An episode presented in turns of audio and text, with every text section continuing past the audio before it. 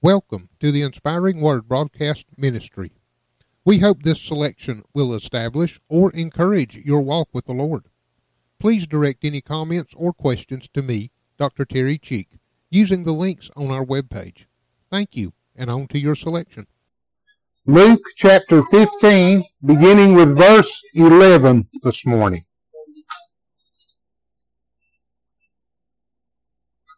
Now Jesus was in the middle of his parables, or in the group of parables, that he is going to be giving, and that he's going to be um, providing to his methods of teaching.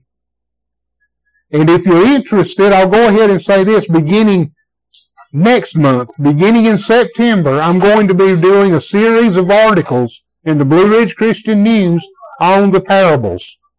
I'll be doing a set of written, some writing on each one of the parables. I can't go really in depth with it because I've only got a certain amount of space to work with. But if you're interested in knowing more about the parables, feel free to start looking at the Blue Ridge Christian News in September, and there'll be one a month until I go through all of them. But this morning, this morning, there's a method and a message that ties to this one parable I would like to share with you today. Beginning with verse eleven. And he said, a certain man had two sons, and the younger of them said to his father, Father, give me the portion of goods that falleth to me. And he divided unto them his living. And not many days after, the younger son gathered all together, and took his journey into a far country, and there wasted his substance with riotous living. And when he had spent all, there arose a mighty famine in the land, and he began to be in want. And he went and joined himself to a citizen of that country, and he sent him into his fields to feed swine. And he would fain have filled his belly with the husk that the swine did eat, and no man gave unto him. And when he came to himself, he said, How many hired servants of my father's have bread enough and some to spare, and I perish with hunger? I will arise and go to my father, and I will say unto him, Father, I have sinned against heaven and before thee, and am no more worthy to be called thy son. Make me as one of thy hired servants. And he rose and came to his father. But when he was yet a great way off, his father saw him, and had compassion, and ran and fell on his neck and kissed him. And the son said unto him, Father, I have sinned against heaven and in thy sight, and am no more worthy to be called thy son. But the father said to his servants, Bring forth the best robe, and put it on him, and put a ring on his hand and shoes on his feet, and bring hither the fatted calf and kill it, and let us eat and be merry. For this my son was dead, and is alive again. And he was lost, and is found. And they began to be merry. Now his elder son was in the field, and as he came and drew nigh to the house, he heard music and dancing. And he called one of the servants, and asked what these things meant. And he said to him, Thy brother is come, and thy father hath killed the fatted calf, because he hath received him safe and sound. And he was angry, and would not go in. Therefore came his father out, and entreated him. And he answering said to his father, Lo, these many years do I serve thee, neither transgressed I at any time thy commandment. And yet thou never gavest me a kid that I might make merry with my friends. But as soon as this thy son was come, which hath devoured his living with harlots, thou hast killed him for the fatted, killed for him the fatted calf. And he said unto him, Son, thou art ever with me, and all that I have is thine. I was, it was meet that we should make merry and be glad. For this day thy brother was dead, and is alive again, and was lost, and is found. May God add blessing to the reading of his word this morning. I realize that was a long passage. The prodigal son is a long story, a story that is full of a lot of information, a lot of opportunity to look at it in a lot of many different ways. The interpretation is very simple, though. And that's what I want to focus on this morning. The interpretation of God's Word, and it applies to the prodigal son. And I want to point out three things this morning uh, that work in your life and work in my life and give us a perspective on how it applies to us. Now, we may not have gone to our parents, and we may not have asked them to give us our inheritance early. And we may not have taken that inheritance and ran off and been in a very immoral and a very unethical lifestyle with it. We may not have done that. But that's not the interpretation that Jesus really wanted us to see. What he wanted us to see, we can break this down into three very simple things this morning. First, Jesus wants us to see that we are all guilty in some way of rebellion against God, which is exactly what the younger son was doing with the father. He was in rebellion to the father. When we look at verses thirteen through sixteen, when the When it all breaks down, the younger son asks his father to give him his portion of the inheritance. Well, that was an insult in those days. In the Jewish custom, that was a very big insult to the family and to the father to ask for that, because that was something that wasn't taken until the death of the parent. And also, the younger son did not get an equal portion. The younger son got a young, got the minor portion. The older son got a larger portion. But here, because of the situation and because of the rebellion in the household and the rebellion of the younger son, the father decided to divide it equally and give them an equal portion. When he did, then of course you know the story. The younger son runs off and he goes to a different country and he starts partying it up. Well, there was rebellion. Now, what is rebellion? Rebellion is going against that what we know and which we know is right. Whether it is rebellion against the government, a rebellion in a household, rebellion against God. If we know something is right and we know it's proper and we know we're supposed to be doing it and we go against that, we are going in rebellion. Now, that can also be summed up in the word of sin. Well, what we're seeing with rebellion here are symptoms of it, not just an excuse for it. Now, that younger son may have had an argument. That younger son may have said, look, look, Dad, I don't want to carry on with the family farm. I want to go do something else with my life, and I need money to go do that with. Or I, I need this, or I don't feel like I'm being treated well here. He may have had his excuses. But underlying all of those excuses is a symptom that is sinful. It is a personal sin. This young man had a desire, he had lust in his heart. He had, he, he wanted to go, and he wanted to be immoral. He wanted to be a playboy, if you will. That's what his heart had, because when he got the money, when he got the desires of his heart for the money, that's exactly where he went. He took off to a far country to be that playboy, and he was successful at it. So all of the personal sin that he had it wrapped up in his heart that was driven by lust and driven by these immoral desires, he was he used that money to finance all of those.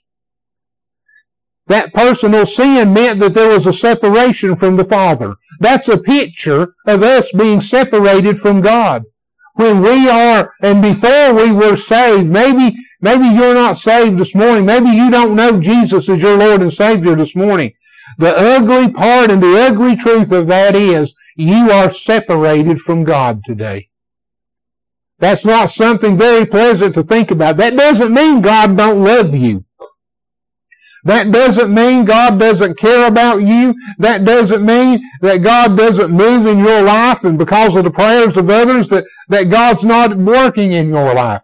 But there is something about that personal relationship with Jesus Christ that makes us a child of God, that gives us that personal one-on-one relationship that we have with Him. First of all, it gives us the promise of eternal life. When we die, and we all are going to die, when we do, when we do, that, that assurance of that personal relationship with Christ is what gives us faith to carry on every day, knowing that whatever life may have in store, whether it may be an accident or an illness or a disease or whatever that may transition us into eternity, because of our relationship with God through Jesus Christ, we have that assurance of knowing that we have eternal life. We will be in heaven. But if we're living a life of rebellion from God and we're distanced from Him and we don't know Him in this situation, then we have nothing to look forward to but chastisement and wrath. Wrath for those who don't know Him, and chastisement for those who do. And yes, it's possible this morning to be saved, to be born again, and to be living in a life of rebellion to G- to God. It is possible. I know. I've been there. I have lived that life. I have lived the life of knowing that I was saved, and I've lived the life of knowing that I was in rebellion to God. And I can tell you from personal experiences, it is not something you want to go through. Nothing in life is happy. Nothing in life is peaceful. Nothing in life uh, has has any peace to it. You, you can make all of the money that your heart may desire. You can, you can make enough money where your attitude on money management is, I can make more than I can spend. But still something's missing. Something's missing. It's that relationship with God. That relationship with God is something that is so special. It's something that is so real. And to know that you're separated, to know that there is a rebellion in your heart between you and God, is something that weighs heavy on you daily. And the Holy Spirit won't let you forget it. That leads us to the point of conviction. There is a conviction that comes with living in rebellion. There is either a conviction of needing to be saved, or there is a conviction of needing to repent and restore that relationship with God. Here this young man knew when the wheels fell off of everything, when he spent all of his money, all of those friends that he thought he had were nowhere around. When he was no longer the life of the party, the party was nowhere to be found. Then there were hard times that fell upon everyone. There was a famine. People were having to take care of themselves. There was no room for one to take care of the other now. And all of the, the, the playboy had bought the rounds of drinks, and he had partied and played and, and spent his money on everybody. And they were saving their money. But yet now when things were in famine, he was needing something to eat, and nobody had a spare piece of bread to give him. He had a job feeding someone else's hogs. Now that sounds nasty enough if you've, if you've grown up around and ever been involved in raising hogs. I have. When I was a kid, my daddy raised hogs. And there was nothing pleasant about time about going to slop the hogs, and that's what it was called. That's what Daddy called it. And it was my job, being the oldest son, to go slop the hogs. And it wasn't pleasant. So here was this guy, and he was looking at what he was feeding the hogs, and in his mind, when the Bible says that in vain, that word vain, he was looking at what the hogs had, and they had more to eat than he did. And he was really thinking about eating what they had. That's how hungry he was. That's how abandoned that he was. That's how lonely he was. And then it hit him. What am I doing? My, my father's servants have more food than I have, and then they have extra to be able to give. What am I doing? I can go back and I'll see if my daddy will let me be a servant. At least I'll have a roof over my head and I'll have food to eat. That is a picture of realization. And that occurs in every heart that's in rebellion to God. We may not want to admit it. I didn't want to admit it when I was going through it. Most people don't when they're going through it. They don't want to admit that they realize that they're wrong. But there is something to be said when that, when that comes into our heart and life. We need to realize that we are wrong, that we have lived and we have got ourselves into a spot where we're in rebellion to God. Because there's no way to repent from anything until we realize we've got something to repent from. It doesn't matter how small it may seem, or it doesn't matter how large it may seem. Until we realize we've got something that's standing between us and God, we've got no way of getting around it. That realization of that condition was, he couldn't go any farther. The prodigal son could not move any farther. He was stuck in the hog pen. He was stuck there. And he couldn't move until he realized where he was, what he had done to get there, and what it took to move on and get better. And that's the way it is in our life spiritually. We don't have the ability to move on until we realize where we are, and we realize how we got there, we realize where we need to be. Then, when we realize all of that, we have that aha moment. That aha moment that the prodigal son had.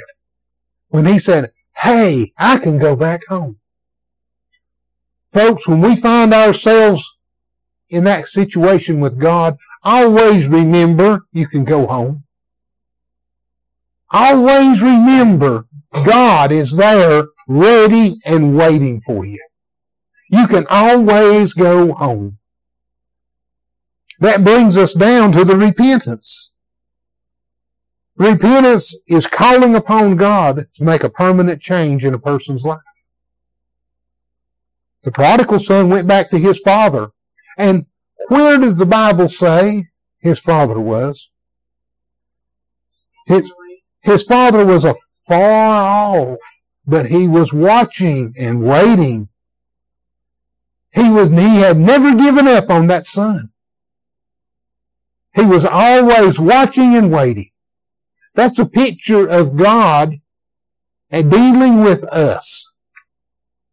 He's always watching and waiting. This morning, if any of us have anything in our lives that's between us and God, he's standing afar off.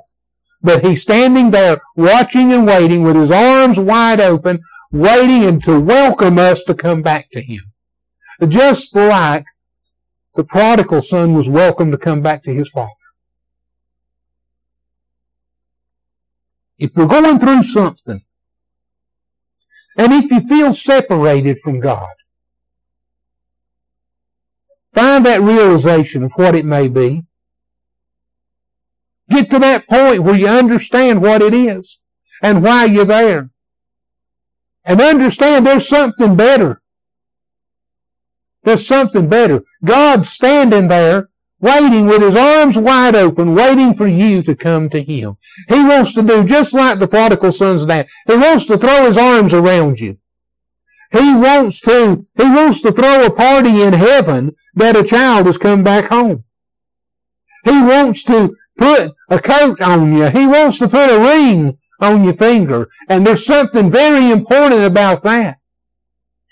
in every household, in the Jewish faith, in every household, and in this time and place, there was a ring that was actually a signet.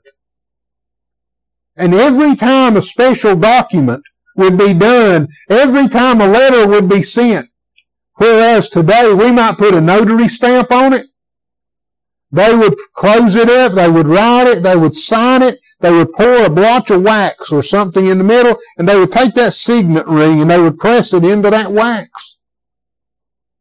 And that would seal it. It would be just like a notary seal is today. He gave his son the authority to make that seal on behalf of the family after he had abandoned them, after he had took his money and went and spent it, after he had rebelled against the family, after he had done and lived through all of that. He come back home, and the love of the Father was so great that he gave him the authority to make those decisions on behalf of the family.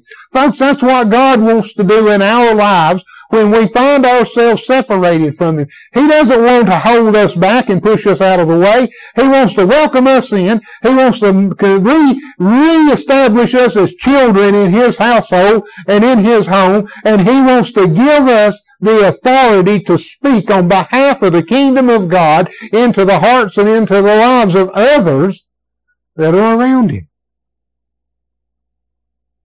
He wants to give you that this morning.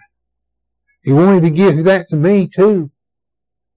When I finally realized where I was, and when I finally realized what he had to offer, and I repented, life has been good. Life has been good. We all go through these things in life. We all go through them. We all make bad decisions. We all make selfish decisions.